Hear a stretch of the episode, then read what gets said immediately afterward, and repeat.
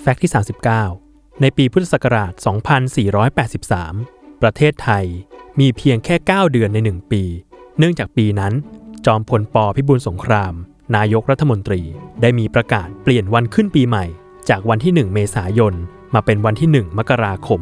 นั่นจึงเป็นเหตุผลที่ไม่มีคนไทยคนไหน มีวันเกิดในช่วงวันที่ 1 มกราคม ถึง 31 มีนาคม พุทธศักราช 2483 เลย